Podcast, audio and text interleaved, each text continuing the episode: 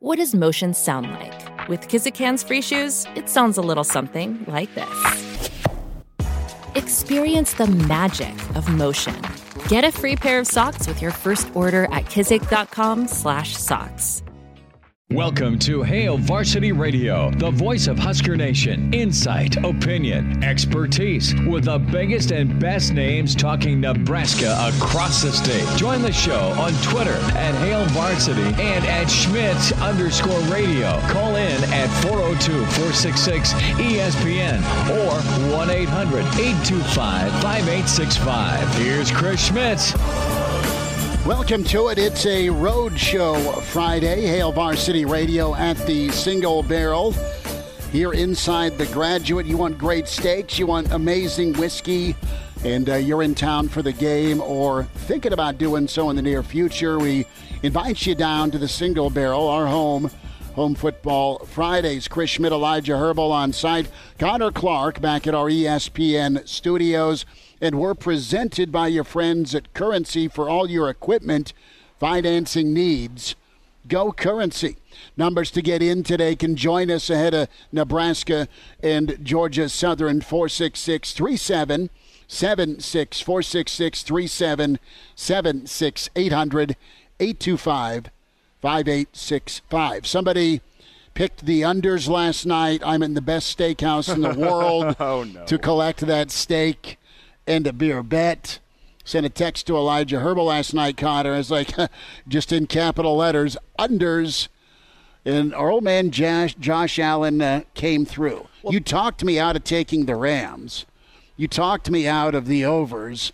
And, brother, uh, I'm just going to listen to what you want, go the other way and, and, and keep collecting T-bones. Big problem last night was is everything was in place. Turnovers. Everything was in, everything was in place for the overs to hit. All the Rams had to do was punch in one of their what four takeaways. Like you can't have four takeaways and only end up scoring ten points in the game. You can't do it. Like it, it's it was a bad performance from the Rams last night, and that's how football goes. That's why I'm not a betting man, is because things like this happen where everything's in place for the Rams. Short fields, they're getting takeaways for uh, for the overs to hit, and that's all they had to do. But on the bright side, at least Josh Allen put up a, a big fantasy performance for me. On the other side, my opponent had Cooper Kupp, so it's uh, kind of a wash. They both had big games, uh, but hey, I'll, I'll, take 34 points from Josh Allen in, in my fantasy league. That's that's a good start to the year for me. Will it be a good start for Nebraska football? That has been the trend out of the gate, quarter one, out of the third quarter that middle part, can it happen? It's been an interesting week, Elijah uh, and Connor. We'll start off with just kind of the, the accumulation of this locker room, the, the practice field, the opponent, and, you know, the, the, the, the, the intensity that is a reality around this football program. Husker, all time great. He's got an award named after him for the best center in football because he was uh, Dave Rimington Uh, will be with us here in about 15 minutes. We'll spend time with Bill Dolman on site, the Pride of Fairbury, NBC Sports. The professor will sit down. He has better hair than the uh, late, great John Clayton. And uh, in hour two, Cedric Golden uh, will get his thoughts on Casey Thompson, his performance so far. Cedric covered Casey down at Texas. We'll also get Cedric's take on Bama rolling into do naughty things to Bevo, as in throw him on the grill. But guys, Nebraska front and center on our mind. And do you think this team can come out and play, dare I say, loose? I think they're inspired. I think they want to do well, not only for themselves, but they really want to do well for their head football coach and their position coaches, guys that have recruited them, or guys that have maybe unlocked uh, some different football knowledge that are new coaches for them. Uh, Coach Kaz nailed it and said they, they were a tight football team uh, against Northwestern. They were a tight football team uh, against North Dakota last week. That's it, it's oversimplified, guys, but to me, that's real big. Can they come out, take a deep breath, just go do their job? Next week, listen, next week it's house money. You're the underdog. Next week is let it rip. This week, can you just come out and um, and manage? Can you shut out all the noise whether or not it's affected you, it's had to have because of your performance, and you can't play tight. And to me, it shouldn't be a battle of can Nebraska go out and win this football game. And I'm sure saying this right now is gonna is gonna bite me uh, later. But it really should for this Husker football team. It should be come out, do your job, and see if you can cover the spread. Now, I'm sure there's no one in the locker room talking about the spread or what's going we on. Pray not. but but that's what it should look like. It should be a team that if you can go out and you can do your job, I don't think a, a three score win is entirely out of the question just based on how you out athlete Georgia Southern. It's about going out there and showing that yeah something did change at halftime of that North Dakota game and and something clicked for this football team where you realized, you know what? It's all about all 11 guys on the football field doing their job, doing their 111th of what needs to happen for a, play to be successful. And can everyone, uh, especially on the defensive side, not try to do too much? And offensively, uh, it's that same thing. Can you do your job if you're uh, an offensive lineman? Can you clear a running lane against uh, a defensive line that really you should be able to open up running lanes against? As a wide receiver, can you go burn a cornerback on a route like you should, the four star former athlete uh, that went to Texas or LSU or wherever you went? Can you go out and do that? And if Nebraska can do that, it, it should be somewhere in that 14 to 21, maybe 24 point victory for Nebraska. If you can just go out there and do your job. Goddard, it, it sounds simple enough, right? Doing your job but it's been easier said than done. Nebraska's done their job. They've made some plays. They did so last week. They created a key momentum shifting turnover. The strip sack by your leader, Garrett Nelson. Your Florida State import is as good as advertised, and, and Grant ripped off a run. And, and, and you found some footing. You, you ripped off 21 consecutive points, and, and you made it look like it needed to look like the final 14 minutes. But I think that that that freedom is is very key. And uh, they've been a work in progress, but they, they just can't be scared. Yeah, they can't be scared. They have to play loose. But at the same time, I feel like there has to be some sort of sense of urgency in that first half as well, mm-hmm. because this is a game where, as Elijah mentioned, this is a game where you should be able to cover that, that what, 23 and a half point spread now. And uh, this is just my personal opinion. I think this game needs to be pretty much not left in doubt at halftime. I think that Nebraska needs to come out loading on the offensive end. They need to come out firing, and they need to really draw a line in the sand and say, okay, we know we can do this. And if they can do that, I think that the playing loose and the freedom will come as a result of that. But again, I think there's a little bit of a sense of urgency, especially in that first two quarters, for Nebraska to really come out, put put their put their foot on their throat, draw that line in the sand and, and say, hey, we're here and, and we're not going to mess around anymore. Also, this is really like the first normal week of the year as well. If you if you don't want to count last week, which I think uh, the jet lag and all of that is, is a legitimate thing. Um, so this is the first normal week that this team really gets, and I think that's going to be very important. And Husker Nation just wants to let out a collective sigh at the start of the fourth quarter if they can see backups coming into the game at the start of the fourth. I think that's what uh, the maybe not expectation is for Husker Nation, but that's where you'd feel good about this game is if you can start the fourth quarter and coming into the game as Chuba Purdy or Logan Smothers behind a, backup offensive line. If Nebraska can do that tomorrow, I, I think uh, Husker Nation will be satisfied. But I do like this comment that we got in from Brennan on our Facebook stream. And again, you can check us out on the live stream, ESPN Lincoln's Facebook, ESPN Lincoln on Twitter. And Brennan saying playing loose means not being scared to lose. I, I do like that, Schmitty, and – uh, there was some of that during the first half last week. It seemed like this team was not playing to win; they were playing to not lose. Well, the the urgency part is very true, but there's the balance between having that urgency, trying too hard, and then what if what if we make a mistake? What if we fail? And you go in tight at half. Uh, talking to a couple of folks, the the the mood and and mindset it, at halftime, you, you can go one of two ways, right? You can be angry, fire up the troops, come out and rock and roll, or you uh, can can let it fester a bit. And last week was an opportunity for some of those leaders in the locker room, guys you hear that that have embraced that role. There was an opportunity to step up in that locker room last weekend, and I don't know how vocal it was. Okay, and and that's that's a problem. Now, not piling on, but if you're Garrett Nelson that's your job.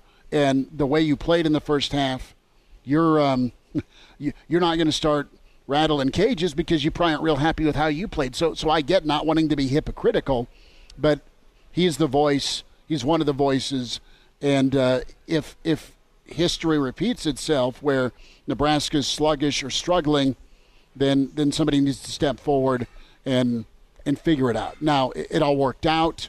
Uh, Nebraska has a chance to to grow and get better, and Nebraska fans right now they're about over this. Mm. They're about over the last four plus years.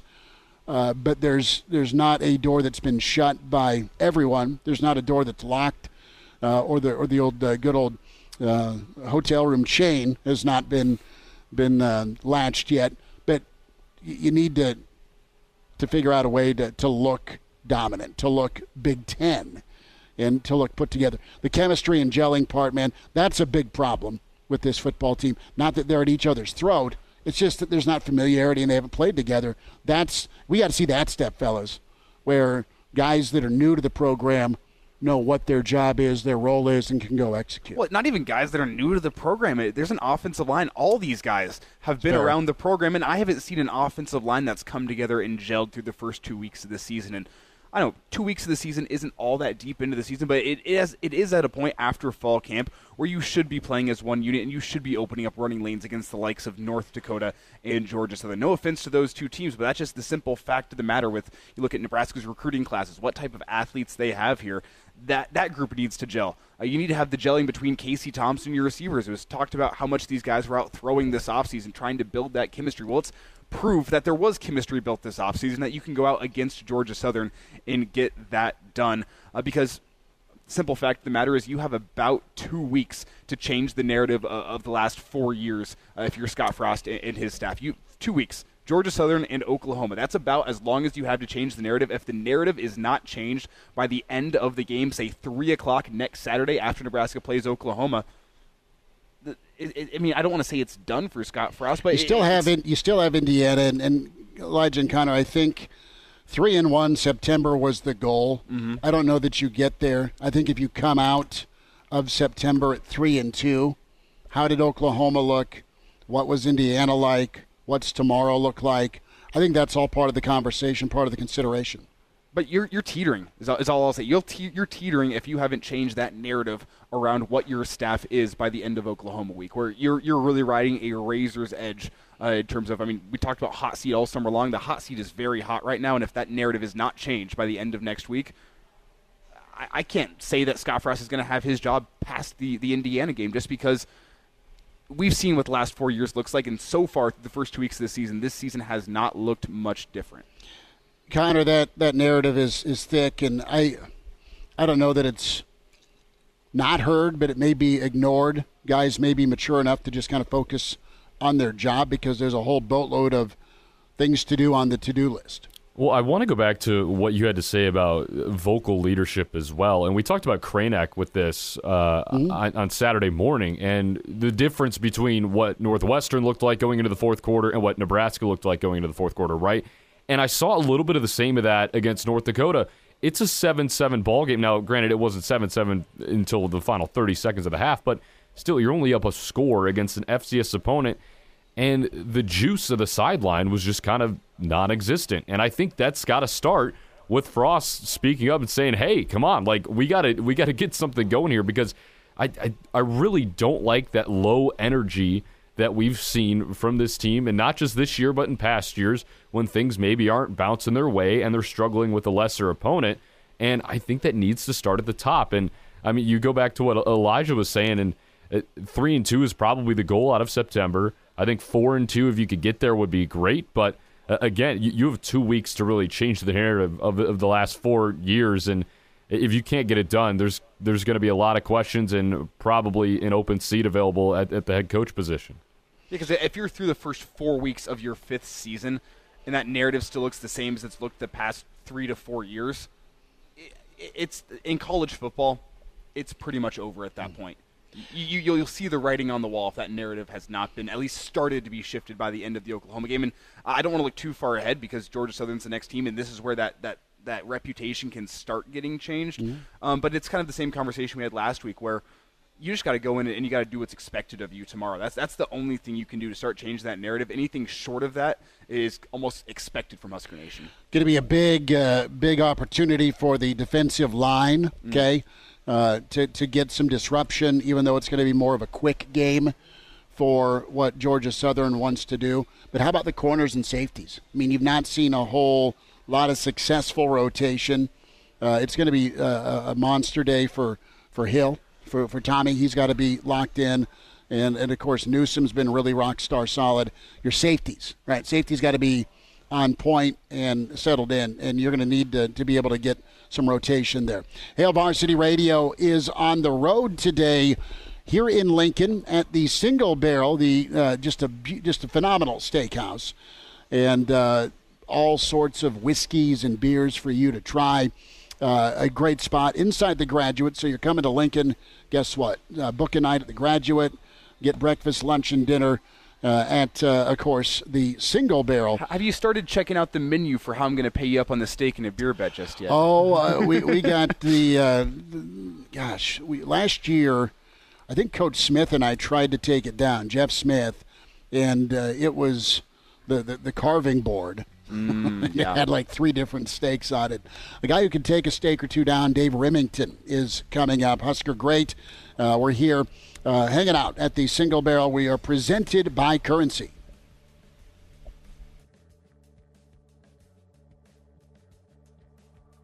Each year, approximately 5,000 children are diagnosed with brain cancer. Of those children, nearly 30% will not survive, and many of those that do are left with debilitating side effects for life.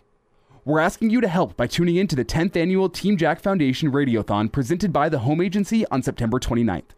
Become a champion for a cure for just $20 a month. Visit teamjackfoundation.org to learn more. Thank you for helping us fight for a cure. And now.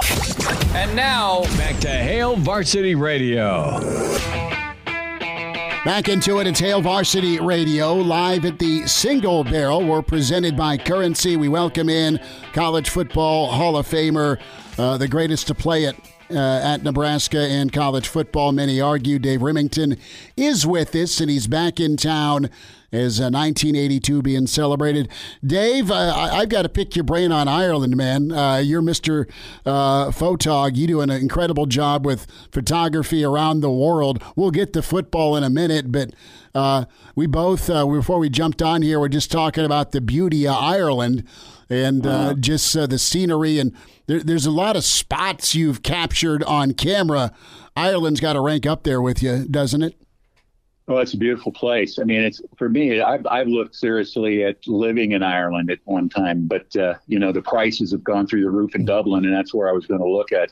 But uh, beautiful place, a lot of places to go. I was the last time. I, it's been about ten years since mm-hmm. I've been there. I went to uh, Dublin and Cork.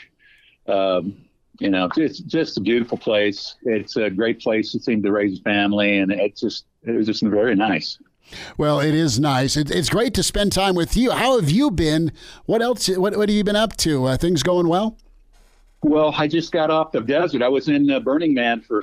I was in the desert for seven days, and uh, so I'm all sunburnt. You know, I got that fair English complexion. I'm out there in Burning Man. It, it was fun. I've been in Reno for the last two days, kind of recuperating, and then I flew in last night. Uh, for our 40th reunion for the Huskers this weekend. So I'll be here probably till Sunday, Monday. I got to try to get back. I got my band. I'm doing. A, I was doing a cross country national park tour, Ooh. and I because of this. Yeah, I went down. I was. I. I, I mean, it was. It was fantastic. But because of the the uh, reunion, I flew back from Reno, uh, and I'm going to fly uh, uh, flew to, from Reno to Omaha, and I got to fly back to Reno to continue this trip because I got to head back to the East Coast. So uh, I've got another two weeks on the road. It looks mm-hmm. like so. I probably won't be watching too many Husker games. It looks, unfortunately, other than this Georgia Southern game this week.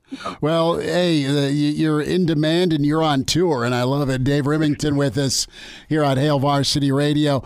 So, 40 years and what do you smile about when we think of and talk about 1982, an incredible team, and you're going to get to be uh, with a number of your buddies yet again yeah, and, I, and honored? It's, you know, it's great. What I remember is the players. Uh, I, I, remember some of the uh, losses. I don't remember too many of the wins. I don't know why, but I always mm-hmm. remember the stuff like the Penn State game. Yeah, uh, we're talking about a 1982 team that was 12 and one and dominated throughout the year. We had a hiccup at uh, in, at Penn State. Uh, you know, some say it was a a, a field that was uh, malfunction or something. I don't know, a referee malfunction. We had a couple calls uh, that were just ridiculous. But uh, you know, you live and learn. You just got to keep going, man. And uh, but I'm sure the guys. It's going to be great to see everybody. Uh, Steve Damkroger and I were captains of that team, and then I just felt that I had to come back for this. Uh, even though I was in the middle of something, I said this is something that is important because these guys meant so much to me back then and meant so much to the state, and we were very successful.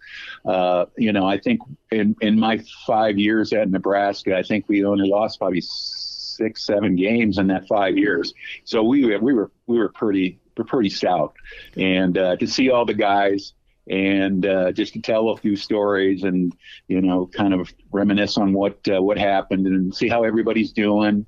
It'll be good, you know, because these guys really, there's some really quality guys, especially that offensive line that I played with. Mm-hmm uh, you know, Mandelko, I know he's a dentist. Uh, Randy Theiss is uh, doing very well. I think he's in the in the financial industry. Uh, Lather, you know, Kurt is. I think he's like a superintendent or something in in the school district in Lincoln. So, mm-hmm. I mean, all these guys were very solid. Uh, you know, of course, there's the Felices of the world, who's one of my best friends uh, you know, and and uh, so I'm just I'm very happy to see everybody, and it's going to be great to see Coach Osborne again, mm-hmm. and uh, so it's it's going to be a wonderful time. Dave Rimington with us here, Hail Varsity Radio, the 40th anniversary reunion of 1982's incredible team. Dave, what do you think of your class? You mentioned five years, and and I look at at that era and guys that you came to school with and then played with. And mm-hmm. I, I look at where Nebraska was phenomenal, still 10 and 2 or around that number. But then the jump from, I don't know, top eight, top 10, top 12 to top three. I mean, that's where you guys lived as your class continued to, to move through the years. What what did your class do was, do with Nebraska?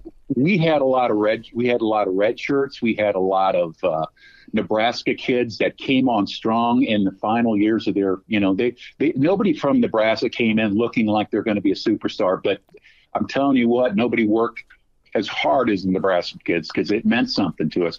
The 70 teams, you know, that's what that in my mind was like froze me as a Nebraska player or, or a fan mm-hmm. was watching Rich Glover, Jerry Tagge, you know, all those great, great players. Of course, Johnny Rodgers, who can forget about him, but uh, fantastic players and and we fed off that. And it was like gosh i want to be as good as those guys and and you know playing a national championship or you know have a run at it every year. And uh, i just think that it's a you know it's, it's such a different era. Mm-hmm. they've got portals they've got NIL, they've got everything else they're fighting except football you know, and unfortunately, that's where we're at. Uh, you know, the pendulum swings both ways. It used when I was there, if you had took a ham sandwich from the wrong guy, it could be a, you know, you could be, you know, disqualified for the yeah. year. Now they're now they're giving away the company to the kid, and he hasn't even stepped on the field yet. I mean, it's it's gone. It's totally ridiculous. It'll settle itself out because it has to. I mean, you this is you know, it's become pro football. Mm-hmm. I hate to say it, but it's become pro football. We just got, you know, we're people are looking for ways to to get people off the portal. Uh, you know, players are threatening to go to the portal if they don't get meal money. I mean, it's just it's a lot different game, and it's got to shake out, and things will shake out. Because if it if it goes like it is, it's going to destroy itself. There's no way this is sustainable. Uh, they're going to have to change, and, and the players got to realize that if this is not you know, this is not a deal where you, you go to college to get rich playing football. You go to college to learn something so you can get rich when you're old man like me. You know, you, you got to, you, you have to put your time in. And, and people are so impatient now. They're they're grabbing money and doing what they can to you know, take care of themselves, and I understand that. Mm-hmm. But in the same breath, we're the whole uh, the fabric of college football has totally changed, and it's going to have to change back a bit uh, just so they can sustain this. Otherwise, it's going to destroy itself. Dave Rimington with us, Hail Varsity Radio, Husker Great. Dave, you just hit on uh, an important topic, one of many, but it, it is about paying dues and getting really good at what you're trying to do before you Yeah. uh, you expect you expect to, to be the boss or start that mindset. the problem. Is the problem is that the impatience. You- We came in knowing as as Nebraska kids that we were going to be here four or five years. We're going to get redshirted, and we're going to grow, and we're going to work, and we're going to grow together. And and, you know, and uh, you know, we always had some superstar players come from different places, like Mike Rozier, Roger Craig. Those guys, they came from different places, came here, and they, you know, they excelled. Uh, their playmakers were coming out from out of state, the best players in the country. We could concentrate on those guys, but it was the backbone of the team was the Nebraska player. The red, the red shirts, the you know, the walk-ons, guys like that. That's what we need. We need to get to be, uh, you know, put a fence around the state. Don't let our best players go anywhere. They're, we're gonna we're gonna get you one. We're, we're gonna we will kneel our we will kneel the, the walk-ons if we have to to keep those people in the program because they're the ones that the, the really the heart and soul of Nebraska has always been the walk-on program. And it's it's gone. It's you know it's trying. Everybody's trying to bring it back, but it's so tough when you've got good teams in the Dakotas, mm-hmm. in Iowa, uh, I mean, there's no bad teams around. Kansas is coming on strong with, you know, with with their coach with Leipold there. I mean, it's just going to be tougher. So we got to figure out how we can keep our Nebraska players because they have shown that they are some quality players coming out of Nebraska. A lot of them have parked themselves at Iowa City and done really well there over the years. So we just got to rethink that. Get a get build a fence around this state, protect what we have, and then build from there. Dave, uh, topic with this year's team has been the lines of scrimmage, and there's so many new faces, so they've got to gel, right? There's got to be trust. They got to gel, and and they've got to put some time in together. The other part of it is confidence, and speak speak to to the development and training you went through that gave you and your mates confidence. Well, the thing about playing offensive line, you're not a playmaker. You you really facilitate the playmakers, and you can't make any mistakes. If you're an offensive lineman, you're a workhorse. You're a guy who is going to. They have to count on. They can't.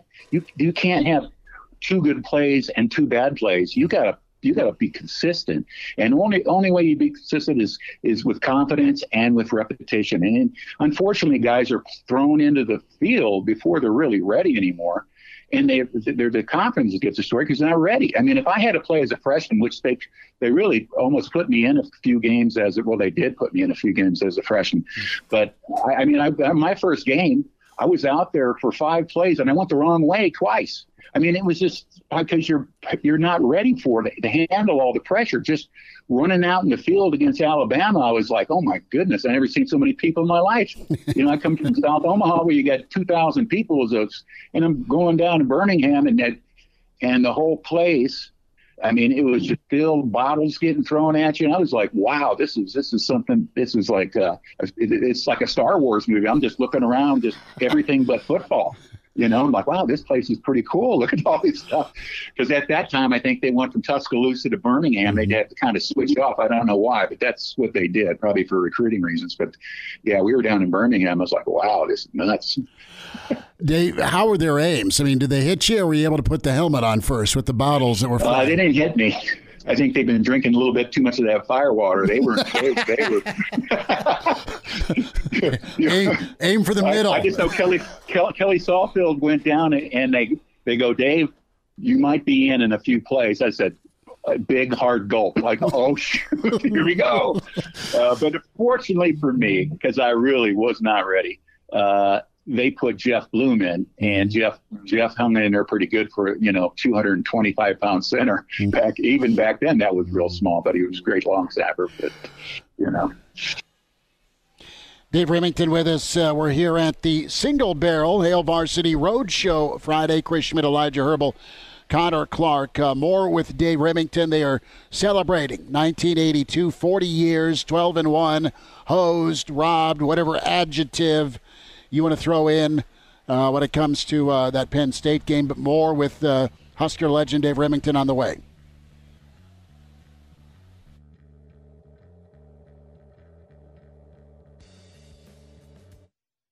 There's nothing better than enjoying some sun with a drink and hot dog in hand, taking in America's pastime. Whether you're here for the baseball or the entertainment that comes with it, Werner Park is the place to be. The Omaha Storm Chasers have a handful of home games remaining, so get your tickets before it's too late. Give yourself something to look forward to as the summer winds down. Don't miss this opportunity to make lifelong memories with family and friends. And now. And now, back to Hail Varsity Radio. Hail Varsity Radio. A few more minutes uh, with Dave Rimington, Husker all time great. We're live here at the Single Barrel. Your hopes for this season here is Oklahoma looms as well. I can't wait for next week, but uh, this week's pretty important too. Georgia Southern's got some dudes that are going to be coming in, and really it's a mentality and confidence topic of conversation for Saturday night. What do you think they can do this year? What do you think Nebraska can be? Well, like I said, I haven't seen any plays, right. anything. I'm just going to go off the cuff and say number one, they got to improve the line play. It's got to be more consistent. They're going to yeah. get some experience. That will come with time. But unfortunately, you know, they've got to win now. Mm-hmm. They've got to win. They, there's no, there's no, you know, a five win season is not going to. It, it, it's things will change with a five win season. Right. We got to get to six wins. We got to get to a bowl game, and so we just got to start building and just have some small victories. If you know, on the line, get some, get better play, and and and I have all the you know confidence in the world in Coach Raiola will get it done. Mm-hmm. Um, so I, you know, just got to give him time. And we got Prohaska coming off a serious knee injury. Uh, hope he's doing well. I'll keep an eye on him and see how he's doing because he was one of the bright spots of the offensive line last year, other than Cam Jurgens, who, you know, I, he's. It looks like he's going to be a great pro. And I thought that when I when we put him on the watch list, and people were going, "Why are you putting him on the watch list?" I go, this kid can play. And I knew he could. He just needs to get that snapping part done, you know. But he could be a great guard. Mm. I'm still thinking that he may be the better guard than a center, but uh, that's you know that'll come down in the future. We'll see. He is killing it in Philly, and they love him. They love him. Oh yeah. with what well, he's done in preseason. You know, big, strong country boy. He's not. He he was he was good. I mean, he would move the line of scrimmage. I would watch that, unfortunately, you know, a few bobbled snaps and this stuff, you know, that that's the only thing that worried me because he had uh, the, the, year before he had some problems with his fastball, getting it back to the quarterback on the shotgun, and then every time they were in short yardage goal line last year, which you need to be under center really, unless you're trying to fool people, yeah, because uh, you, you have to, you got to fire off, and he, and and doing that out of the shotgun as a center is is horrible, yeah, but. but uh, uh, he had problems with the with the uh, with the snap with his quarterback underneath him. So he must got all that all taken care of. But you could see he had the tools. And he might be like Mick Tingelhoff, who a guy who at Nebraska was a pretty good player, a pretty good player, and then he went in the pros and he played like 14 years because he never he was like an Iron Man, never got hurt. Mm. So yeah, Tingelhoff, phenomenal. Dave Rimington, incredible. He's with us here on Hail Varsity Radio. So, Dave, last thought here. I'm going to go to the NFL, and how uh, how do you think Cincinnati follows up uh, last season? Incredible run to the Super Bowl. We talked about that, and uh, they are going to try and go back for some more because, man, they uh, they look potent well, on offense I'm again. So hap- I'm so happy for Cincinnati because they've had a you know, similar to Nebraska, they had like a 20 year drought of doing you know, because I think the last time they were pretty good was when we were there in the 80s. I mean, it was, it's been a long time. And so they're coming back and uh, we'll see how they follow up. The history is not great with, with Cincinnati once they go to a Super Bowl. Usually they have a down year this the following year, but we'll have to wait and see. Uh, I mean, I have, uh, you know, the confidence in the, the, team looks really good. I mean, they look pretty stout. Uh, the, as long as the quarterback stays healthy, it should be pretty good.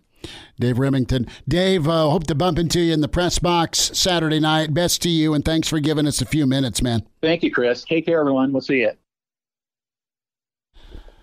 Dave Rimington with us, Hail Varsity Radio. Good to spend time with Dave as they are honoring 1982. We're here at the Single Barrel, uh, just inside the graduate. Home Football Fridays We're here. Road Fridays, we're back at the Hail Varsity Club in La Vista excited uh, for that. And uh, don't forget, too, if you're up in Omaha, the Go Big Redcast is podcasting up there beginning at 6. Wonderful food and drink specials just off of Giles in La Vista with the Hail Varsity Club. That is Elijah Herbal, Chris Schmitz, Connor Clark. In the green room, the Pride of Fairbury, Bill Dolman uh, will join us. And uh, we'll get into the topic of well, the Boo Birds that came out, and it's NIL now, fellas, right? It's NIL. Guys are getting apartments and Jeeps, and sometimes apartments and Jeeps. And uh, you had a clapback, guys, uh, from some of the players this week. Totally get it. The criticism uh, has not been good. Players will hear that. How do you handle it's the question. Uh, Nebraska needs to handle it the uh, the right way for a lot of Nebraska fans. But what's your guys' take? You're the same age, both of you, as a lot of these guys, and and technically they're not professional, but they're they're not they're not amateurs anymore either. I think you're kind of a scumbag if you're throwing insults at kids uh, at, at, any age, uh, unless it's my kid and he beaned you, uh, or you're beaned your kid. I, I would understand that. That's a little bit of a joke, but it's it's different because everyone's got radar or rabbit ears rather, and uh, you're you're hearing the noise too from the fans. You're feeling it. I would think it was more the, the coaching than than the the play uh, before half last week, but that's something that uh, Nebraska players really haven't faced a lot in their time. Well, that, that's a part of coming to Nebraska, though. I mean, with the NIL era, I think it opens up this a little bit more right or wrong, simply for the fact that you came to Nebraska t- to be on a stage, to be somebody who could get these NIL opportunities. And while I'm, I'm not a fan of people hopping on Twitter and, and, calling guys out by name and saying this is a lot of terrible. film experts that are going off on the O line the last three days. But at the same time, if you have a, a legitimate gripe with how a guy is playing, I mean, that's this is what the NIL era has become. Where, as you said, you're not a professional, but you're not an amateur anymore either. Uh, so the, the, the, hate out of nowhere, the, the hate for no reason, that I, I can't stand. But if you have a, a, legitimate gripe with a player or a position group and, and you want to hop on Twitter and talk about it, I mean, Nebraska fans are, are the biggest stakeholder in the football program. There would be no football program without Husker fans, and uh, you wouldn't be getting these top 25 type recruiting classes without the fan base of Nebraska and, and, without the NIL, which is the new era of college football. So there's a weird middle ground there where, where you can't be as critical as you can be with an NFL player, in my opinion, but you're moving closer and closer that direction. I don't want to say it depends on how much NIL money you make, but these players kinda but but these players came to Nebraska for a reason. They came to Nebraska to be somewhere where you could get attention and you could be on the big stage. So you've almost opened yourself up for criticism simply by coming to Nebraska. Connor, it's a double-edged sword. Mm-hmm. Uh, you and you too, Elijah, where you know what you, you love the passion, you love the fan base, uh, you love the support, but you don't want to get a reputation either, Connor, of that fan base that's going to annihilate um, uh, an incoming prospect. Yeah, I, it takes a lot for me personally to boo at a team that I root for and that I like. And uh, Twitter's one thing because you know people can go on Twitter and say all they want all day long, and and that's something that you can block out as a player too. You don't have to look at Twitter, right? I'm not a huge fan of the booing, and I think you bring up a good point with the reputation thing because obviously Nebraska is known for the brand, for the fan base, for the sellout streak, etc. But you don't want to put that negative connotation on the fan base. I get it. The results have not been where they need to be, and I think the boos were mainly directed at coaching staff, which I understand. Two but timeouts, yes. For for for me, it takes a lot for me to boo at the team I'm rooting for, especially the school that I go to. Um, so for me, I'm not a huge fan of it. The Twitter thing is different because you can just block that out pretty easily. Uh, but o- overall, I'm not a huge fan. And, and, you know what? People have complained about the booing from the fans, but I kind of go in an opposite direction. It's easy to, to be the fan base that doesn't boo, and you call yourself the greatest fans in college football because of that whenever you have 40 years of dominance. Booing is caring. Exactly. Boo- booing is, in, in, in, today's sense, yes, booing is caring. And booing is saying, you know what? To take me and my family to this game, it now costs me two three hundred dollars I'm I'm paying to the university, and if, if it's not a product on the field that I appreciate and that I want to go see, this is how I voice my displeasure. And I, I don't like the booing, but it can be warranted. Well, you should have hammered the, the 30 and a half point spread too, and, and offset that that family financial cost. That's uh, Elijah Herbal, Chris Schmitz, Connor Clark, Hail Varsity, winding down hour one. We're here at the Single Barrel, and we are presented by Currency.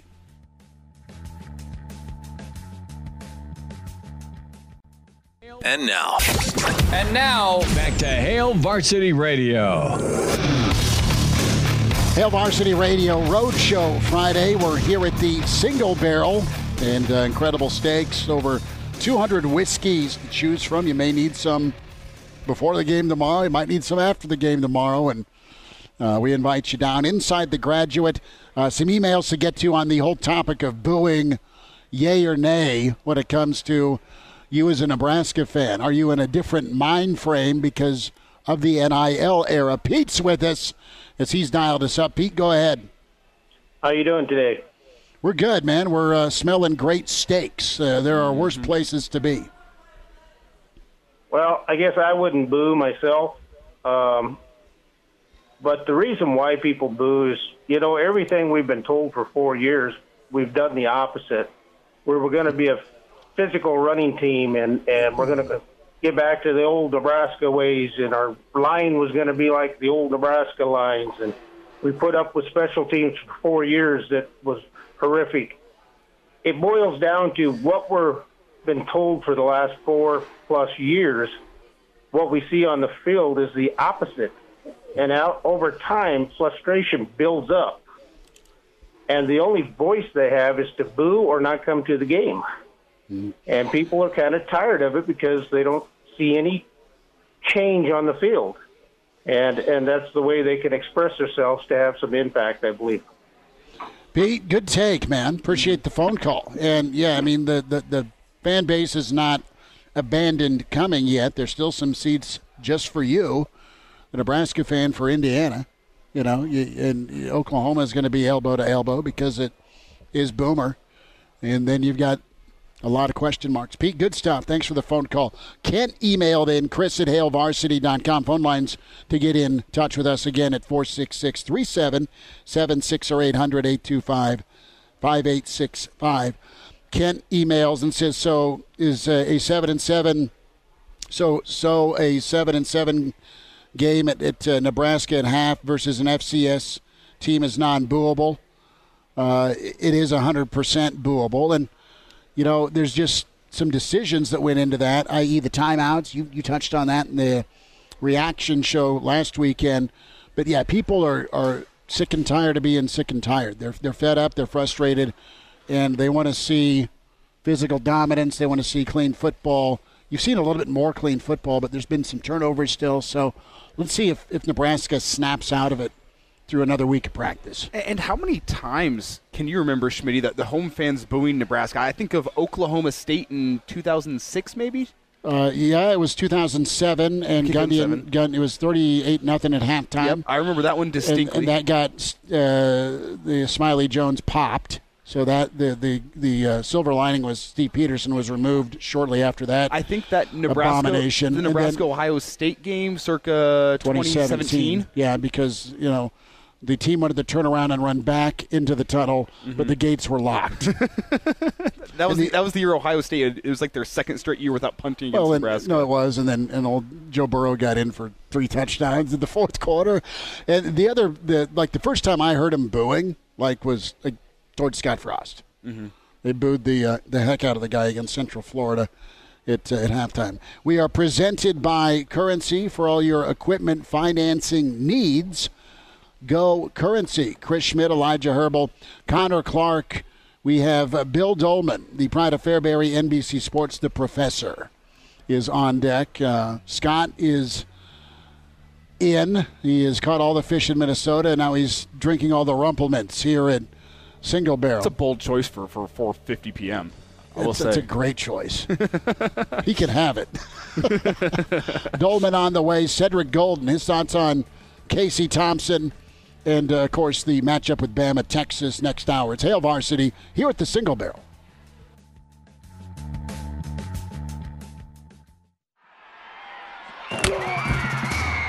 Hello, listener. Hey, it's Chris Schmitz with Hail Varsity Radio, and I wanted to let you know about a special deal just for listeners of the Hail Varsity Radio Show podcast. We're offering $10 off the annual subscription price. That means that you can get everything we do 10 issues of our monthly magazine, our annual football yearbook, and all the premium content we produce at hailvarsity.com. Just go to hailvarsity.com backslash subscribe and enter in the promo code GBR for 10 $10 off a full year of Hail Varsity. That's hailvarsity.com backslash subscribe, promo code GBR.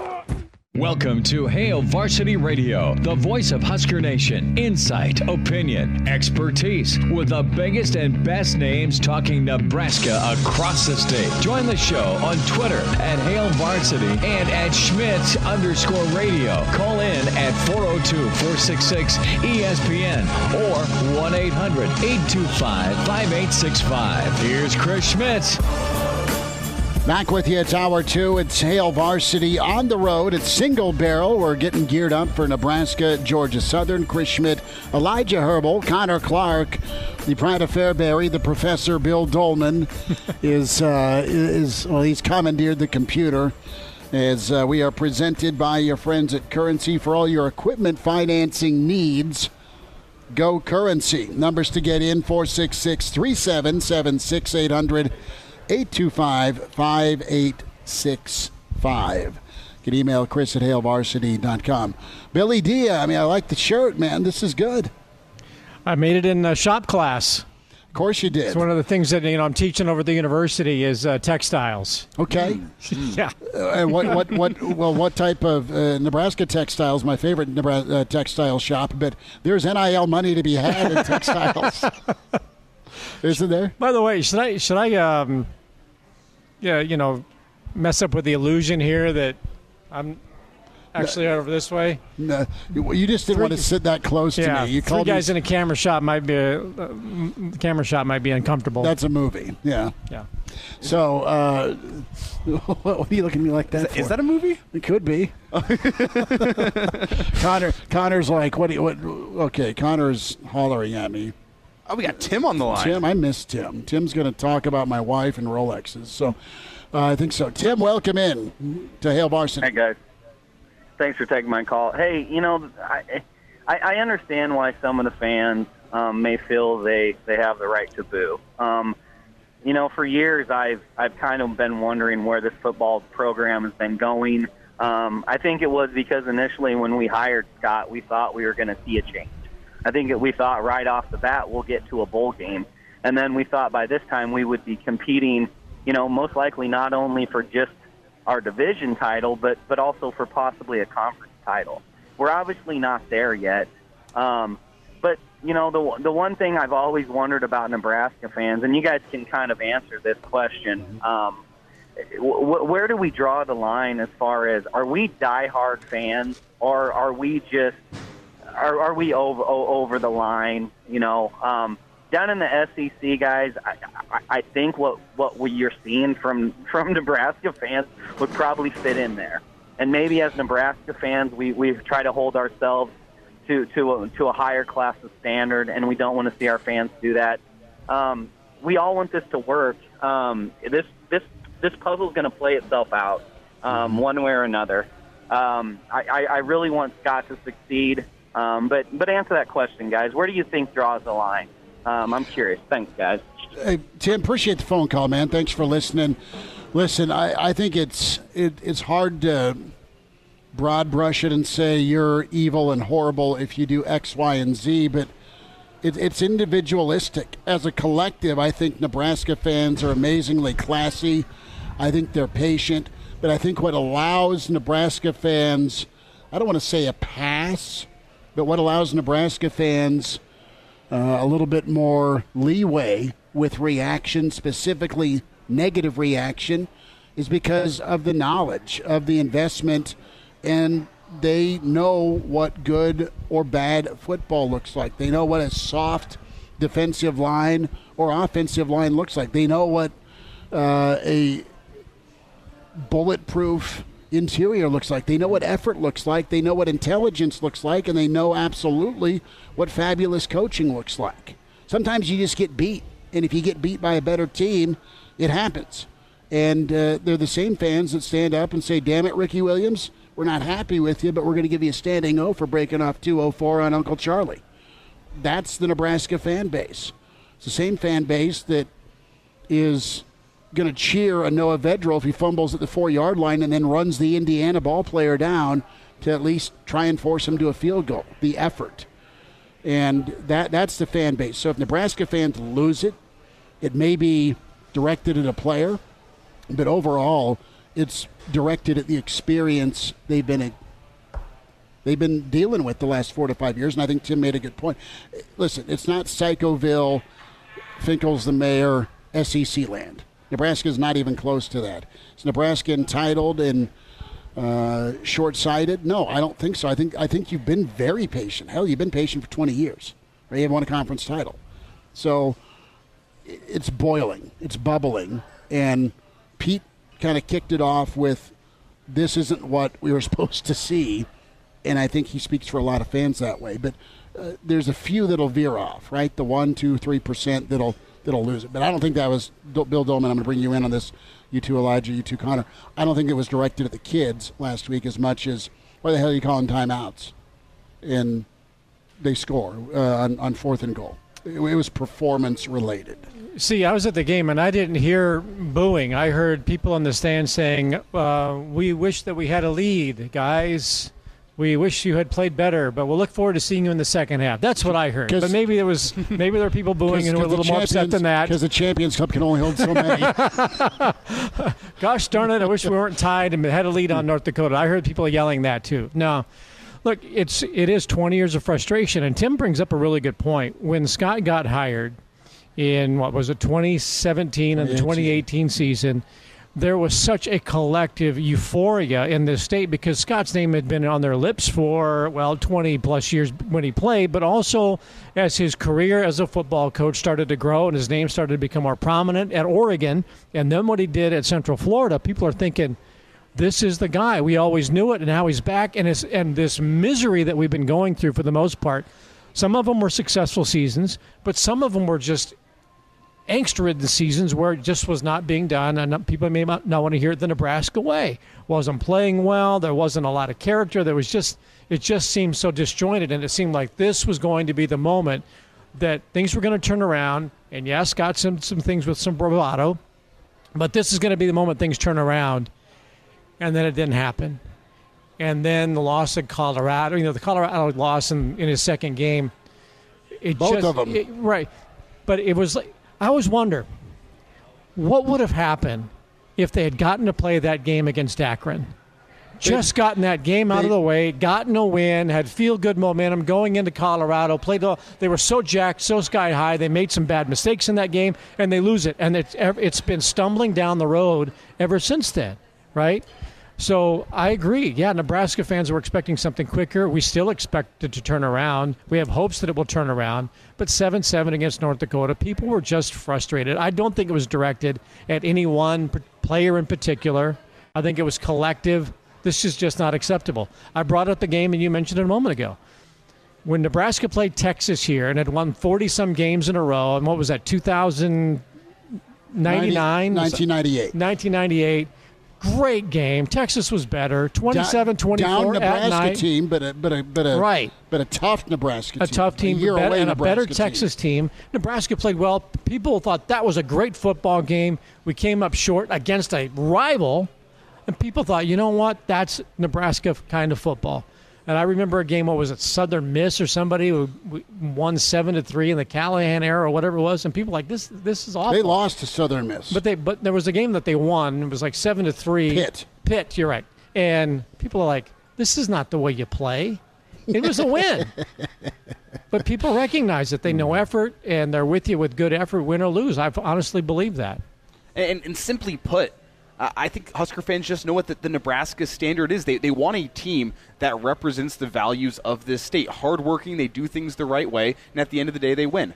And, and I think Husker fans can live for a couple years if they don't get the win. But I think back to the Bo Pelini years, and Bo Pelini, he, he didn't get fired because he was going 10 and 2. He, he was getting fired because those two or three losses every single year were on the biggest stage in embarrassing He ways. got, And- he got fired because he scared the hell out of the athletic director when he walked in the building. well, that too, but like there were like- no lights on, and he hid under the desk. he, he didn't embody that Nebraska standard, and I think that's why Nebraska went for that, that reactionary hire of Mike Riley, Nebraska nice, quote unquote. It didn't embody the state. Grandpa Werther's. But I, I, I look at the, the program here with, with Nebraska under Scott Frost. Do they represent the state of Nebraska and what Nebraska values in a football team? I don't think so, and I think that's why you hear these boos at halftime because it's these years of frustration of seeing a program that doesn't embody the Nebraska way. Physical, smart, fundamental football. They're not seeing that, and they're growing frustrated because the results that we have been promised over four or five years now are, not coming to fruition.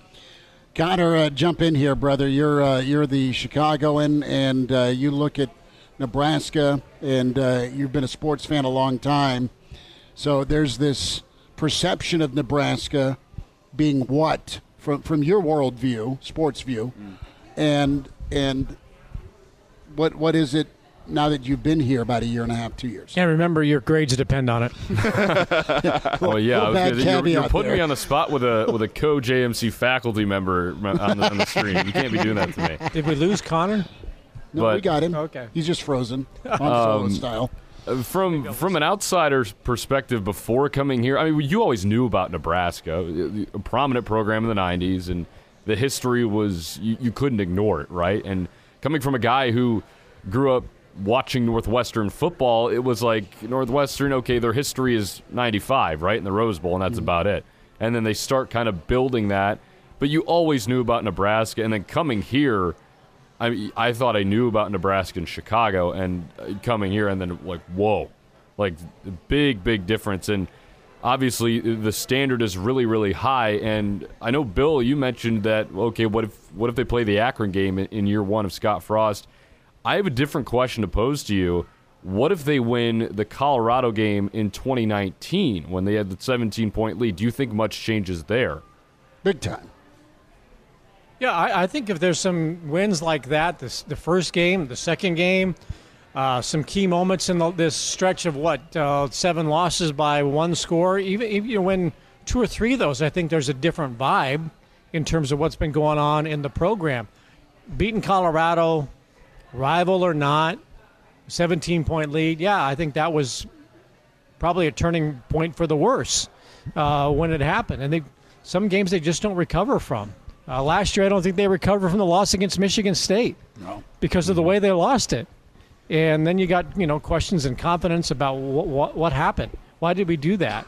Um, so I think that you can look at games here and there, not the 30 losses in totality, but a few here, a few there that have had detrimental uh, effects on this football team and its mentality and its ability to win and its belief that it, it can win.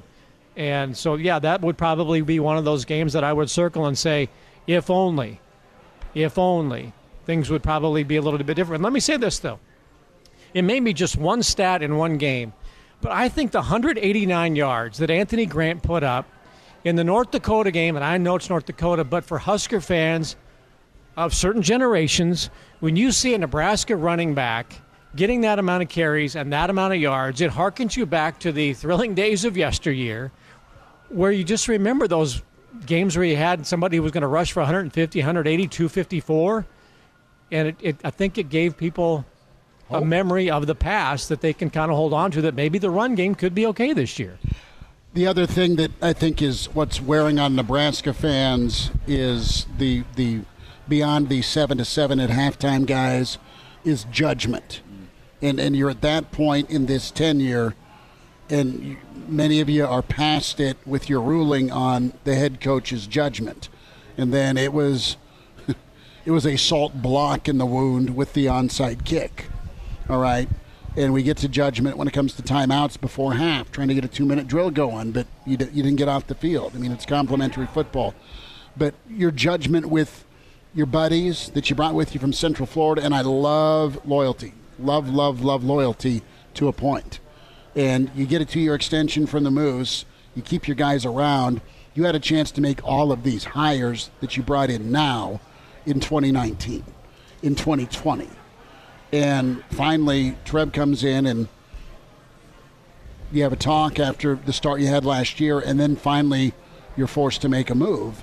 And it could have been done, and now it feels a bit too late because you've got a staff that maybe you really believe in, but man, uh, the the, um, the the timeline here goes back way too far to, to, to warrant a, a sixth season. And, and, with this, the resources and, and the fan support Nebraska has, I don't think it's an unreal, unrealistic expectation for Husker fans to expect a top 20 coaching staff in the nation. And Nebraska had the number one coaching staff in the nation for 20 plus Got years. the resources, man. Yeah, you, you, got ha- you money have the to resources burn. to have a top 20 coaching staff, and simply put, the, the coaching staff that has been here over the past couple years has not looked top 20 in the country, it hasn't looked top 40 in the country, and I'd be hard pressed to say it looked top 60 in the country. Another point to players. I again, I don't think Nebraska fans were directing their ire at halftime at individual players. I think you're right. Judgment comes down to it to a certain extent, and maybe the whole extent. But if you're a player and you want to play at the highest level in the best atmospheres, sometimes you're going to take a little bit of heat. Mm-hmm. But that's a, it's a lot more important, I think, to play where people care, like they care at Nebraska and care throughout the week, as opposed to playing in a, in a stadium where you can hear an empty bottle of schnapps get tipped over and nobody cares. The scream. Nobody Very shows point. up. It's a very good like what point. North? You were in Dublin. What Northwestern had like three media there, and it was a blurb in the Tribune after the game was over. I know, I know where you- I was at. There was way more than three media, but it was everyone was in the hallways because there was free booze. but but you know what I'm saying is you come to Nebraska there's there, there's certain expectations that the fans are going to support you that they're going to come out and watch you play and they're going to respect you and I think Nebraska fans do respect the players that they have. All right, we're going to keep this conversation going. It'll morph into Georgia's. Speaking of Dublin, Yeah, uh, Bill Doleman with the Guinness. Shocker. Uh, we're here at the single barrel inside the graduate. We'll keep talking Nebraska, booing expectations. Where are you as a fan? As a fan, 466 3776 more here from the single barrel.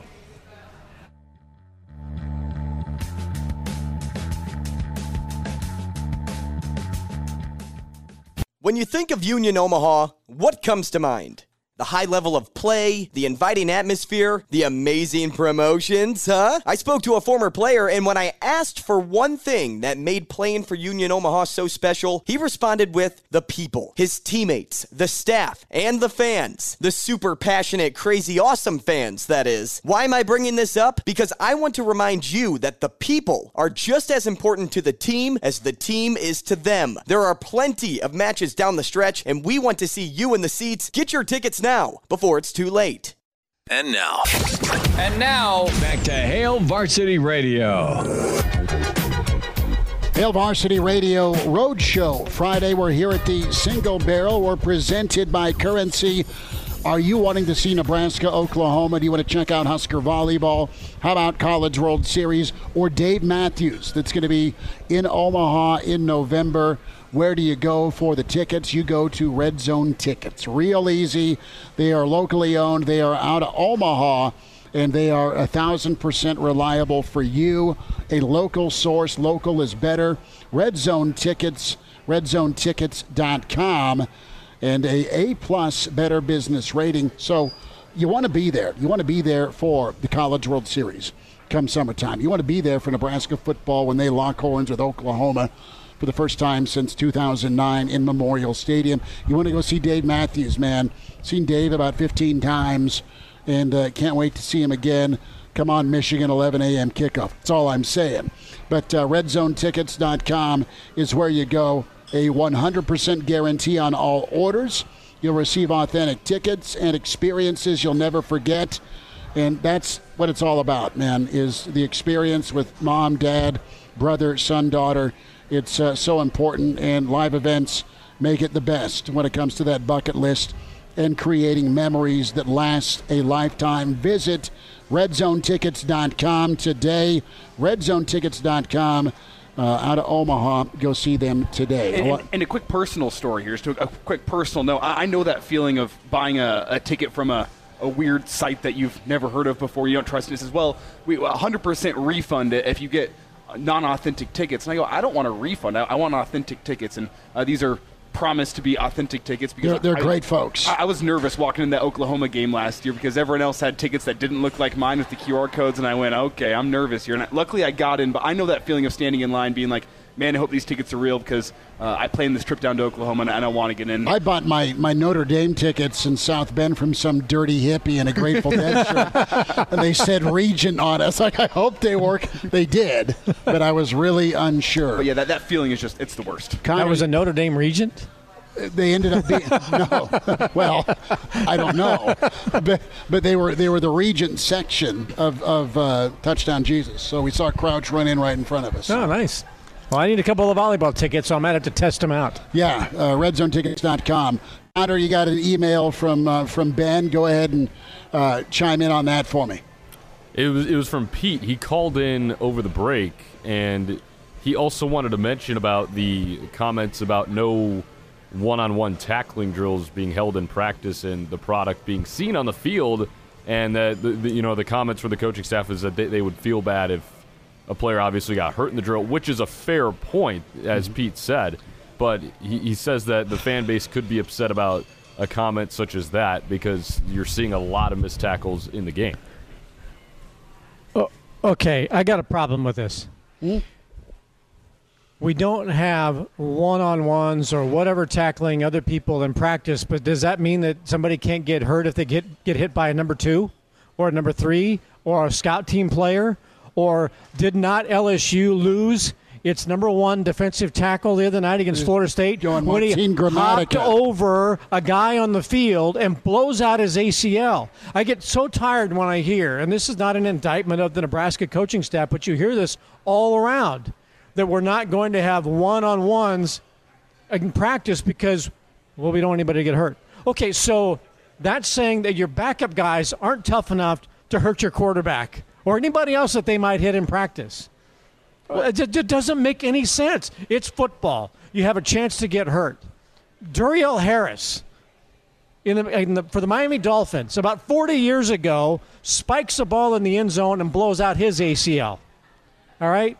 It happens. People get hurt in football in a variety of ways. But if the number ones aren't going to go against each other and have full on full contact in practice because they're afraid somebody's going to get hurt, so we're just going to have them go against the twos. Does that mean your twos aren't very good and they hit like powder puffs? Yes, it it, it means your it, it means your twos are are way slower than your ones, and it translates to game speed of oh crap. Uh, we can't catch up with the Northwestern. Okay, or, so you're telling "Oh, your no, number twos, you're telling your number twos, or your number threes, or your backup guys, Ernest Hausmann, okay, second career game is starting for Nebraska. His first game was in Dublin as a backup, but let's say he's not going full speed in practice or doesn't hit very hard because he doesn't want to hurt anybody. But Ernie, you're starting this week, okay? You got to go smack Bird around. You can't just. I, it's full speed or nothing to me. On Friday walk through, I get okay. We're going to walk it It's- through. Maybe it's- it's, on page. it's but if you tell philosophy. okay, but if you tell Ernest Hausmann for the first three weeks in, of August, don't hit anybody that's in a in a starting uh, spot because they might get hurt. Then what's he going to be like when he gets his chance to start in the second game of the year of his collegiate career? He's going to miss tackles. Yeah, it, it, the, oh, it's you're telling the guy, hey, I know the last time you went and tackled somebody guy full speed was when you were playing Lincoln North Star, but here, go out and play Northwestern now. I'm with you on that. And- And It's football. And- Hit. and I know it's not okay. We man's do it. We can't do the Oklahoma drill anymore. All right, Man's fine. game, huh? You Okay. change the name. Okay, we can't do that, and we can't have defensive coaches with a two by four and a rusty nail on the end of it. God but it's football. People are going to get hurt in a variety of ways, and if that's full on full, one against one in practice, that's just the way it is. Okay, and Aaron Rodgers is a commodity making fifty million dollars a year. Don't hit him on Thursday. Fine, but if you don't have contact in practice in August and September, you're going to have sloppy play, missed tackles from now until the first part of October. It's just going to be symptomatic. But to say that nobody's going to get hurt in practice, well, then you just got a bunch of uh, candy asses on the second team. All right, that just does not make sense. That you can't it, hit. It goes back, fellas. It goes back to the bigger picture of why you're booing. It goes back to the bigger picture of why you're losing one-score games. It goes back to the bigger picture of Northwestern lining up and going Nebraska on you. Comes back to development and conditioning, and and it and it, and it comes down to are you either bringing in kids that can come in and play right away at a high level, or do you got to develop? Nebraska's always had to develop, with a few exceptions, and and that's been an issue, and that's been an ongoing issue post Bo. Quite frankly, is is the development phase. and with all this conversation, I do wonder: is this a coaching staff that is so untrustworthy of, of their backups and of their depth that they're unwilling to go out and- get guys hurt in this sense? Is that where, where the issue stems from, or is it, you know, well, the NFL? I mean, that's what we heard about the, the Mike Riley years was, well, it's more of an NFL type practice. Well, NFL players have earned the right to You're go 75% professional. You can't make a practice. tackle, you get cut, right? Exactly. You, you've earned the right by making it to the NFL to get those 75% practices before you, you turn around and play on Sunday. But in, in college, you need that development. And, and I mean, have we seen development? I, I think off the top of my head. Sort only, of. Only a couple positions where we really see development. The tight end position is one where the, we've seen great development over the past couple years. Uh, the secondary, I, I think we've seen good development over the past couple years, but outside of that, I I haven't seen real great development at any of the positions. Offensive line, definitely not. Mm-hmm. Wide receivers, definitely not. Running back, obviously not because Everyone leaves. Your number one guy is, is a JUCO transfer who's been here for six months now. Uh, defensive line, you saw development, but now you have a, a whole new group of guys in this year. I haven't seen much development out of those guys. The development has been lacking throughout the entirety of the Husker football program, and, and that. Uh, not an indictment of the players. I I think it's an indictment of, of how they're training these guys because we've seen them make strides in the weight room. They come out, they're the all bus team. They look like they should be a great football team, but they're not great football players. the one guy that has been recruited by the Frost era that that has been developed has been Garrett Nelson. Most most of the other guys were inherited from the Riley era or recruited during the Riley era, and were were very well developed by by the coaching staff, the, the super seniors last year, JoJo and Stilly and and some of those guys. I think Reimer's an example. Reimers is another guy that's uh, that's pretty good, uh, and and then Austin Allen, but Austin again was a Riley recruit. So it, it's it's it's tough, but Nebraska needs to figure it out because everyone else in the Big Ten has. They, they look. You do the eyeball test, fellas. They, they look right now as the softest, softest offensive and defensive line. We've seen Indiana on TV. We've seen Illinois. We've seen Northwestern. For God's sake, we've seen Michigan. We even saw Ohio State. Ohio State roll their sleeves up and get physical, get dirty uh, last week to get a win against the Irish. Nebraska got a long ways to go. It's not over. It's not that it can't be done, but it's better start tomorrow about 6:30. I don't want to take away your point because I've been a big Garrett Nelson fan since he put his name on the dotted line. You know that. I said he's the most said. important recruit in the Scott Frost era before he even stepped on campus to play. Was Garrett Nelson developed by a dad who was a wrestler? There is a discipline to be an All America wrestler. And his dad certainly had it when he was at Nebraska. He's also ass kicker tough growing out in Western Nebraska. That's just the way you are. There's he's a homegrown Husker. That's the way you're brought up. You got to work So for some it. inherent advantages. So it's inherit it's inherited by his family, but it's also inherent in the culture that he had out there, and he brought that with him to Lincoln. And there's a story. Who, I don't remember who his roommate was, uh, like day one when they arrived on campus for fall camp or whatever it was, and and Garrett gets his, all of his stuff moved in and looks at his roommate and says, "Hey, you want to go work out?" It's like I just moved in. He goes, "So let's go work out." You know, that's but that's his mentality. And fortunately for Nebraska and Scott Frost and Erik Chinander, they have a guy like Garrett Nelson to be a team captain, and uh, and he has been worth every bit of ink that he put on the dotted line, and whatever somebody is making sure that he's doing quite well with NIL. email in from Greg. Can email Chris at HailVarsity.com or here at the Single Barrel. We'll get to the Friday forecast coming up. Chris Schmitz, Elijah Herbal, Connor Clark, the Pride of Fairbury, Bill Doleman here.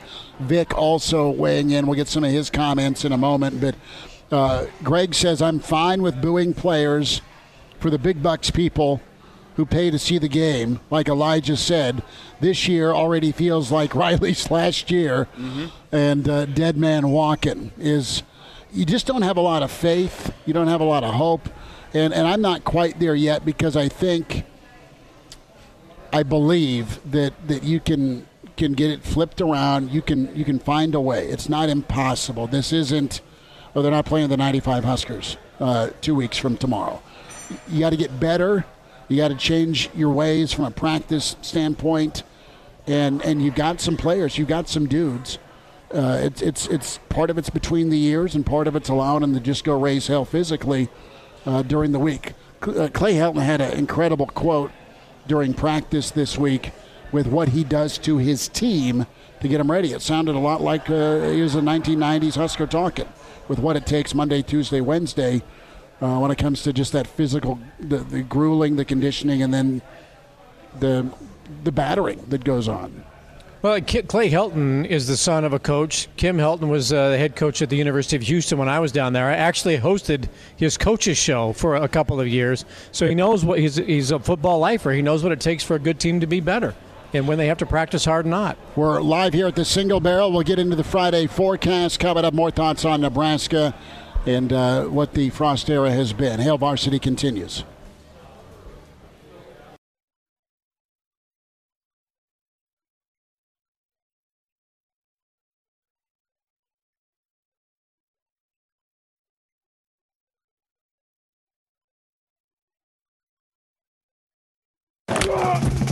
Like what you hear?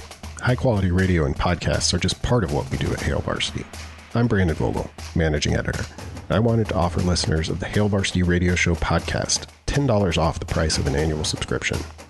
That means that you can get everything we do 10 issues of our monthly magazine, our annual football yearbook, and all of the premium content we produce at hailvarsity.com. Just go to hailvarsity.com slash subscribe and enter the promo code GBR for $10 off a full year of Hail Varsity. That's hailvarsity.com slash subscribe, promo code GBR. He's in his 30s, but sounds like he was born with a stogie in one hand and a brew in the other. Now, say my name. It's Schmitty on Hail Varsity Radio. I got the body of a taut, preteen Swedish boy. Back with you. We're here at the Single Barrel. It's Hail Varsity Radio Roadshow Friday. Home Football Fridays. We're here at the Single Barrel inside the graduate down in the Haymarket. Reminder if you're up in Omaha and you want to hit to the Hail Varsity Club, uh, do so. Great spots for you Friday before high school football. Bell West and Omaha West Side. Get it rocking tonight. And uh, the Go Big Redcast uh, podcasters with Hurdat uh, going to be there at 6. So stop by, see a live show, live music as well tonight at the Hail Varsity Club in Omaha, uh, just off Giles Road in La Vista. Great food and drink specials there. And we're going to be uh, hunkered down in Omaha for those road Fridays. Excited for that. Vic has chimed in. Uh, Vic uh, has gone nuclear, and I love it. Vic says, you know what? It means don't be tied at half with an FCS team. And uh, the nickname, you are the Oracle of the Single Barrel, Bill Doleman, you and your Guinness. Hey, Vic, I love being here. You know, I know the Hail Varsity Club up there in Omaha is nice, but this We're gonna place. kidnap you and you, take you you know, I sometime. came down here a year ago and, and did a, a couple shows with you, and I'm telling you, I'm telling you what, the food here, one of the top five steaks I have ever had in my life, and I grew up in the great state of Nebraska, God's country, and I'm telling you, the food here is phenomenal. They got Guinness, and they have other things that I know you like to imbibe in. So this Breakfast is a burrito this is a is great place to be, and I, I'm happy to be here on a Friday. Cotter, you were saying something. Doleman was was backhanding me. Go ahead. The, the breakfast burrito there, too, is Oh, yeah. very, very good. My go to choice. Really? Yeah. I, didn't, I didn't know they had a breakfast burrito. Bre- breakfast 7 a.m. every day. Wow. It is money. It is money. We'll be here uh, for the weekend edition, 3 to 5 tomorrow. So we're, uh, we're all set up. But uh, guys, I think I think we're fierce rivals uh, about that time of the day, but never mind. your phone isn't going to work about midnight. We're kind of part of the family. We're just Christopher Moltisanti when, it, when it comes to the family. All right, that's, that's about, a, about as good of a the comparison as I can give you. Uh, Christopher Moltisanti with the family, guys. So long and short, this will lead us into the forecast.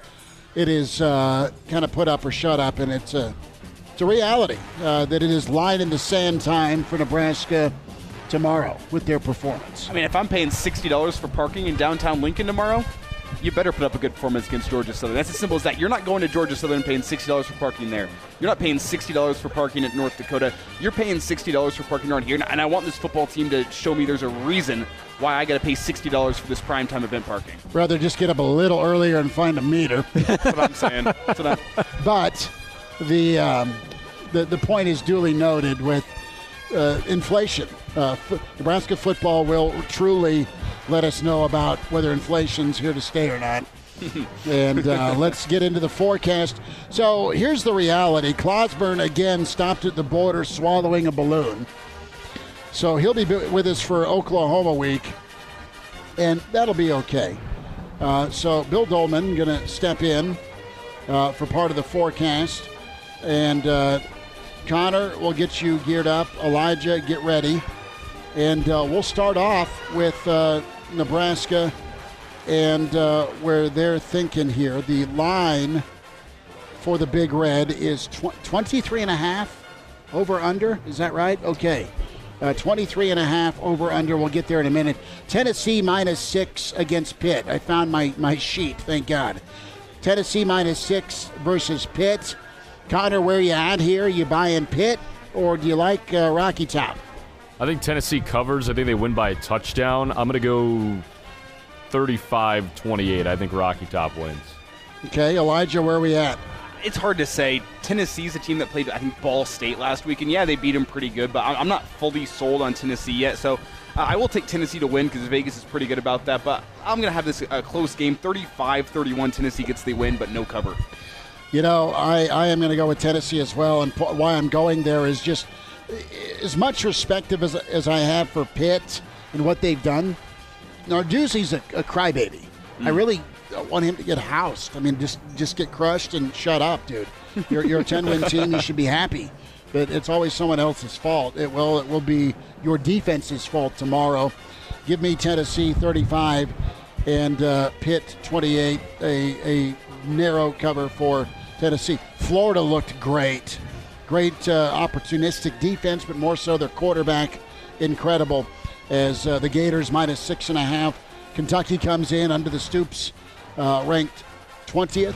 Uh, your only really great ranked game tomorrow because there's a little shakeup with BYU and, and Baylor's wideouts. I like Florida to keep on rolling. I think that six and a half's a little high. I think Florida won't be flat or won't disrespect Kentucky, but I do think uh, it's a serious issue with just trying to bounce back and play two really good opponents consecutively. Give me Florida to hang on 31 to uh, 28 over Kentucky. Elijah? Uh, I'm with you on the fact that I mean the Swamp's a tough place to go play. I'm not 100% sold on this Florida team yet. If I was a betting man, I would stay the hell away from this one. Uh, but I will take Florida to win, and uh, six and a half sounds close. So I'll give Florida a six-point win, 34 to 28. The Gators get it done. Connor, what do you got? The swamp is a tough pla- place to play, as Elijah just mentioned. I think this is going to be a close game. I don't know if there's going to be a hangover from Florida for winning that first game of the year against Utah. I have them winning by a field goal. I think Florida gets it done 27 24. I skipped the Pride of Fairbury, Tennessee, Pitt, Kentucky, Florida. What do you got? I like Mark Whipple's offense and Kenny Pickett and uh, Jordan Addison. Um, I think that uh, Pitt's got it going on. No, I'm with you. I'm a little tired of Pat Narduzzi, and I think Tennessee, uh, being an SEC team, probably has a lot of pride on the line. I like uh, I like Tennessee to cover. Iowa, Iowa State, the battle for the Big Green. Do I get to do Florida, Kentucky? Going to skip me on that one? I'm sorry. Go ahead. I'm jumping ahead. I'm looking at the clock. I'm not quite sure why Florida has so has gotten so much attention this week. I know they beat Utah, who was ranked number seven, but it was week one. They've got a quarterback. I, I know, I understand that, but it was like it was like, oh my gosh, they, this is the Florida's the Buffalo Bills of college football. I don't. They they, they barely eked out a win. Okay, and Utah's pretty good. Nevertheless, I think Florida's going to cover over Kentucky. Okay. Uh, we're going to squeeze in Iowa, Iowa State. Low scoring. Give me the Cyclones. Give me the points. Two and a half. Iowa's favorite. I like Coach Campbell getting it done. Elijah. This line has moved late now to Iowa, three and a half point Okay. favorite, uh, which makes me think the Hawkeyes get it done. Give me 20 to 14 in Iowa victory. How many defensive scores? One? Uh, probably one. All right. Connor? I like the Cyclones in this game. Iowa's offense is just horrible after game one. I think that the Cyclones win a really, really close game, maybe even less than a field goal.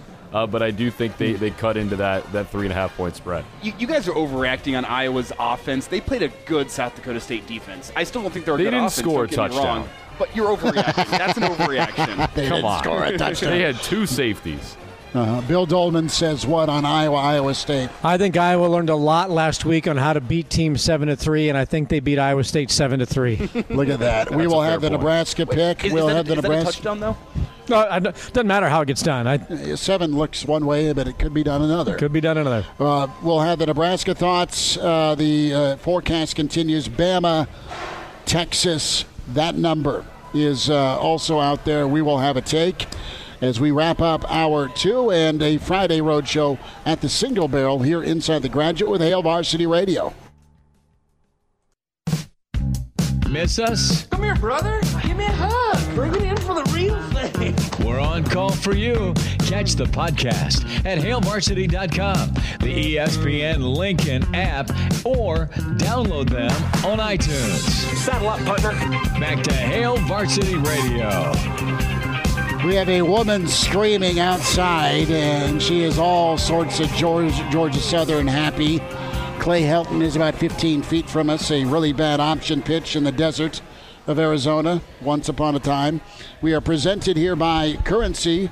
For all your equipment financing needs, go Currency. We resume the Friday forecast here. Chris Schmitz, Elijah Herbal, Connor Clark, Pride of Fairbury, NBC Sports, the professor, Bill Doleman. Okay, there's two, uh, either Baylor or BYU wideouts suspended. But you know what? This is the worst football game ever. Because Baylor doesn't drink, BYU doesn't drink. There's no booze within a 500 mile radius of this game. So, so you're saying there will not be a, uh franchise of the single barrel in Provo opening anytime soon? They are opening the whiskey closet right now behind us here at the single barrel. I think there's a personal bottle for us in there somewhere. You can keep dreaming. Uh, minus three BYU. Uh, Baylor dogged. I don't know much about Baylor. I like BYU. I like what they built, and we talk about getting old, staying old. BYU is old. Give me the Cougs 27 21, the win and the cover, Elijah. Dude, I don't know anything about either of these two teams, Schmitty. So I'm not just gonna make it up. you. I haven't seen either of their games. I'm going to make it up, and I'm going to go, oh, BYU falling 31 to 21. Baylor gets it done. Connor, what do you got? What's the spread on this game? Isn't Baylor the underdog? They are. B- BYU's minus three. Yep. I think Baylor. Given gets, the three. I think Baylor gets that done. I, I think Baylor Okay. being the underdog is, is a little absurd. What happened? Any like It's- is, it's is the in fan Provo, still screaming out there? We had We have people got. I'll go. I'll go. I'll go find her. okay. Bill, what do you got? I like Baylor in that game to win on the road. I think BYU is going to be way too hyped up. So I, I like Baylor winning that one uh, 31 30. We got to get to Nebraska and Georgia Southern. We'll sneak in Bama, Texas in two minutes, allegedly. Uh, Nebraska wins. They don't cover. It's better, but still not good. And Nebraska wins 38 24. What do you got? Well, it has been a, uh tough fri uh, tough week for our friends across the pond. So, in honor of the Queen, who lived to be 96 and served 70 years, Nebraska 96, Georgia Southern 70. Okay, uh, that's uh, a vote of confidence for the Black Shirts by Bill Doleman. Cover in the overs. Uh, Elijah, what do you got? Well, first off, there, I'm hearing reports of a live eagle outside on a man's That's arm. what's screaming? I, I don't. I think that's something Or that is was it a woman, pecking the man? That's what everyone was gawking at through the windows. Was there was a live eagle on a man's arm? But uh, we're talking Nebraska here, correct? Nebraska needs a live chicken. Go for it. Uh, I'll take Nebraska big with the weather tomorrow. I think that's going to mean bad things for Georgia Southern's offense. So give me Nebraska getting it done, 38 to 10. I actually think they get a big win this week. Connor, what do you got? I think the rain causes Nebraska not to cover. Actually, there's going to be a lot of running the ball, but I think they win it 31 to 10. Sorry, Elijah. Georgia Southern goes back to the option. it runs for five bills. Okay, uh, yay or nay? Uh, Texas, Bama, Bama cover the 20, yes or no? Oh, big time. 42 to 17. Bama gets it done. 50 to 3. Saban says no more. Uh, what do you got, Connor? I think Bama covers that spread. I don't know the score, but they cover. Bill. I think Nick Saban sends a fish in the Austin American Statesman to Jimbo Fisher by what he does to his former assistant Steve Sarkisian. I think they will cover and they will win 62 to 14 in Austin, and Jimbo Fisher will have a, a message sent to him that way. That's pretty good. Thanks for hanging out. Thanks for spending time. Thanks for coming by to the single barrel. We're presented by Currency Hail Varsity Roadshow Friday. Back here at 3 tomorrow. Come see us here ahead of kickoff, Nebraska, Georgia Southern. Take care, and we'll talk to you manana or tomorrow afternoon with Hail Varsity. A Huda Media Production.